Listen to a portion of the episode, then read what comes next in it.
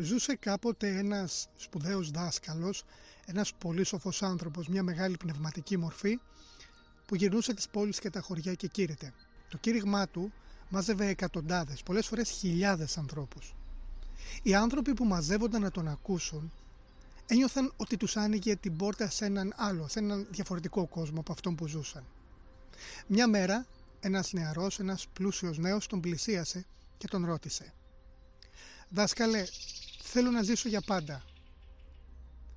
Θέλω να έχω αιώνια ζωή. Τι πρέπει να κάνω»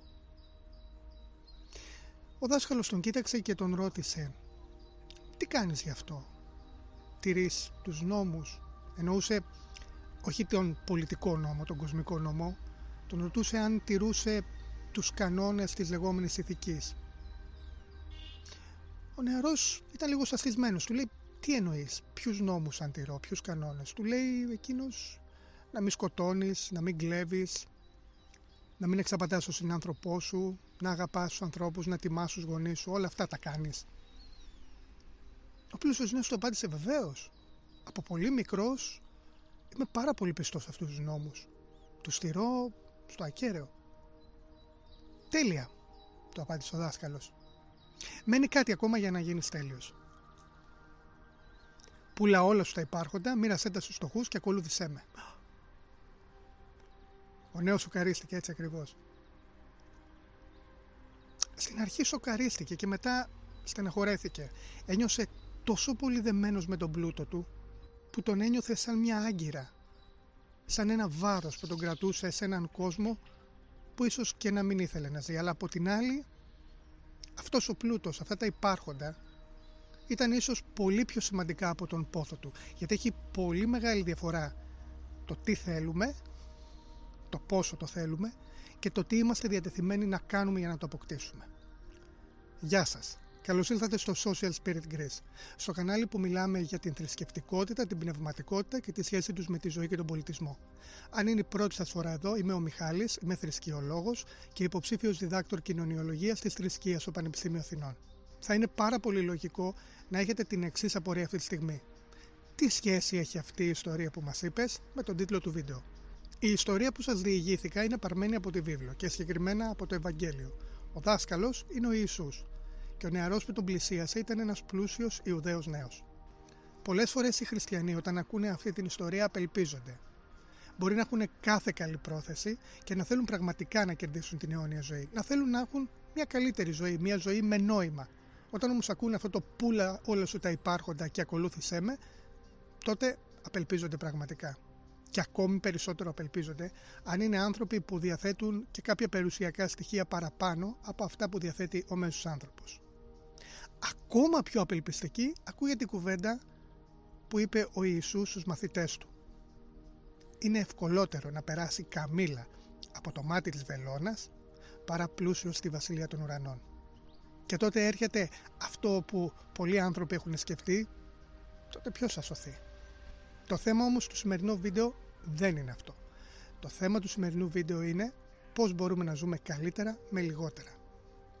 Για τους χριστιανούς η αιώνια ζωή, η ύπαρξη με νόημα και σκοπό μπορεί να ξεκινήσει από αυτό, από την απάρνηση αυτού του κόσμου. Για τους πιστούς άλλων θρησκειών μπορεί να είναι κάτι διαφορετικά. Σίγουρα όμως κάθε θρησκεία, κάθε φιλοσοφία, κάθε διδασκαλία, κάθε ηθική αν θέλετε, συνοψίζεται σε μια κοινή βάση. Σε μια βάση που περιλαμβάνει πολλές ηθικές αξίες. Από την αγάπη, την εντιμότητα και την αλληλεγγύη μέχρι την ολιγάρκεια και την απλότητα.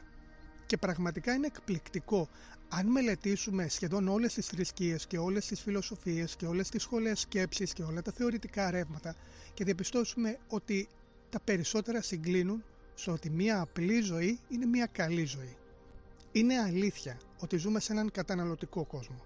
Σε έναν κόσμο ο οποίος όσο και αν οι συνθήκες είναι δύσκολες, όσες κρίσεις και αν περάσει, η κατανάλωση είναι η βασική αξία. Ας παρατηρήσουμε όμως και ας ξεκινήσουμε από εμάς τις ίδιες και τους ίδιους. Όντως γινόμαστε πιο ευτυχισμένοι, όντως έχουμε μια καλύτερη ζωή, μια ζωή που πραγματικά έχει ένα σκοπό και ένα νόημα. Όταν αποκτούμε περισσότερα υλικά αγαθά, δεν σας λέω να ζήσουμε μια ζωή στερημένη, μια ασκητική ζωή, μια μοναχική ζωή. Ούτε σας λέω να έχουμε μια λιτή ζωή. Μήπως όμως έχουμε μια καλύτερη ζωή αν αυτή είναι απλή; Ας δούμε τι δεν είναι απλή ζωή. Η ζωή μας σίγουρα δεν είναι απλή όταν προσπαθούμε να αποκτήσουμε όλο και περισσότερα υλικά αγαθά και για διαφορετικούς λόγους. Είτε για να αρέσουμε στους άλλους, είτε για να γίνουμε αποδεκτοί από τους άλλους, είτε γιατί ζηλεύουμε τους άλλους, είτε γιατί αισθανόμαστε ανασφαλείς, είτε γιατί δεν έχει νόημα η ζωή μας ή τουλάχιστον αυτό νομίζουμε, η κατάληξη όμως πάντα είναι ίδια. Μπαίνουμε σε έναν φαύλο κύκλο, σε έναν κικαιώνα δυσκολιών, αγώνα, κακουχιών πολλές φορές και στο τέλος μπορεί να πετύχουμε αυτό που θέλουμε, μπορεί και όχι. Η δυσκολία είναι δεδομένη και το αποτέλεσμα είναι αβέβαιο. Ακόμη όμως και αν αποκτήσουμε αυτά τα οποία θέλουμε, το σπίτι των ονείρων μας, το αυτοκίνητο των ονείρων μας, το κινητό και το λάπτοπ που μπορεί πάντα να ονειρευόμαστε, την καρνταρόμπα που σίγουρα θα ζήλευε η φίλη ή ο φίλος μας, τα stories και τις φωτογραφίες από το Ντουμπάι, το Αμπουντάμπι, δεν ξέρω κι εγώ από ποιο άλλο μέρος. Όμως νομίζετε ότι αυτό μπορεί να έχει τέλος; Ο μεγάλος Γάλλος φιλόσοφος Διντερό είχε παρατηρήσει ένα φαινόμενο. Το γνωστό φαινόμενο Διντερό. Όταν αποκτάς κάτι, αμέσως μετά ή σχεδόν αμέσως μετά, θέλεις κάτι άλλο. Είτε ως συμπλήρωμα αυτού που απέκτησες, είτε ως προέκταση, είτε ως αντικατάσταση. Για παράδειγμα, λαχταρώ να αποκτήσω ένα μεγαλύτερο σπίτι με χίλιους δυο αγώνες, ενδεχομένως με χρέη, το αποκτώ. Και μόλις το αποκτήσω, καταλαβαίνω ότι δεν μου κάνουν τα παλιά μου έπιπλα. Άρα πρέπει να αγοράσω καινούρια. Και μόλις δω ότι τα καινούρια μου έπιπλα μπορεί να ταιριάζουν στο χώρο, αλλά δεν ταιριάζει η τηλεόραση ή κάποια άλλη ηλεκτρική και ηλεκτρονική συσκευή. Και πάει λέγοντας. Όπως καταλαβαίνετε για να μην πολυλογώ περισσότερο, συμβαίνει αυτό που λέει ο λαός μας ότι το πηγάδι δεν έχει πάτο. Και αυτό το πράγμα μας βάζει σε μια τόσο βασανιστική διαδικασία, σε μια τέτοια σωματική και ψυχική δοκιμασία που πραγματικά ο βίος γίνεται αβίωτος. Ας αναρωτηθούμε λοιπόν τι μας κάνει πραγματικά ευτυχισμένες και ευτυχισμένους και μήπως δαπανούμε την ενέργεια, το χρόνο, τις δυνάμεις μας, την ύπαρξή μας την ίδια για να αποκτήσουμε πράγματα που είναι πολύ λιγότερο σημαντικά από αυτά τα οποία όντως μας δίνουν νόημα; Αν για παράδειγμα θέλουμε να έχουμε εντυπωσιακά ρούχα, αυτοκίνητα, κοσμήματα, δεν ξέρω εγώ τι άλλο, για να αποκτήσουμε τον σύντροφο των ονείρων μας, μήπως τελικά αυτός ο σύντροφος δεν είναι και τόσο ιδανικός για μας; Τι θέλω να πω.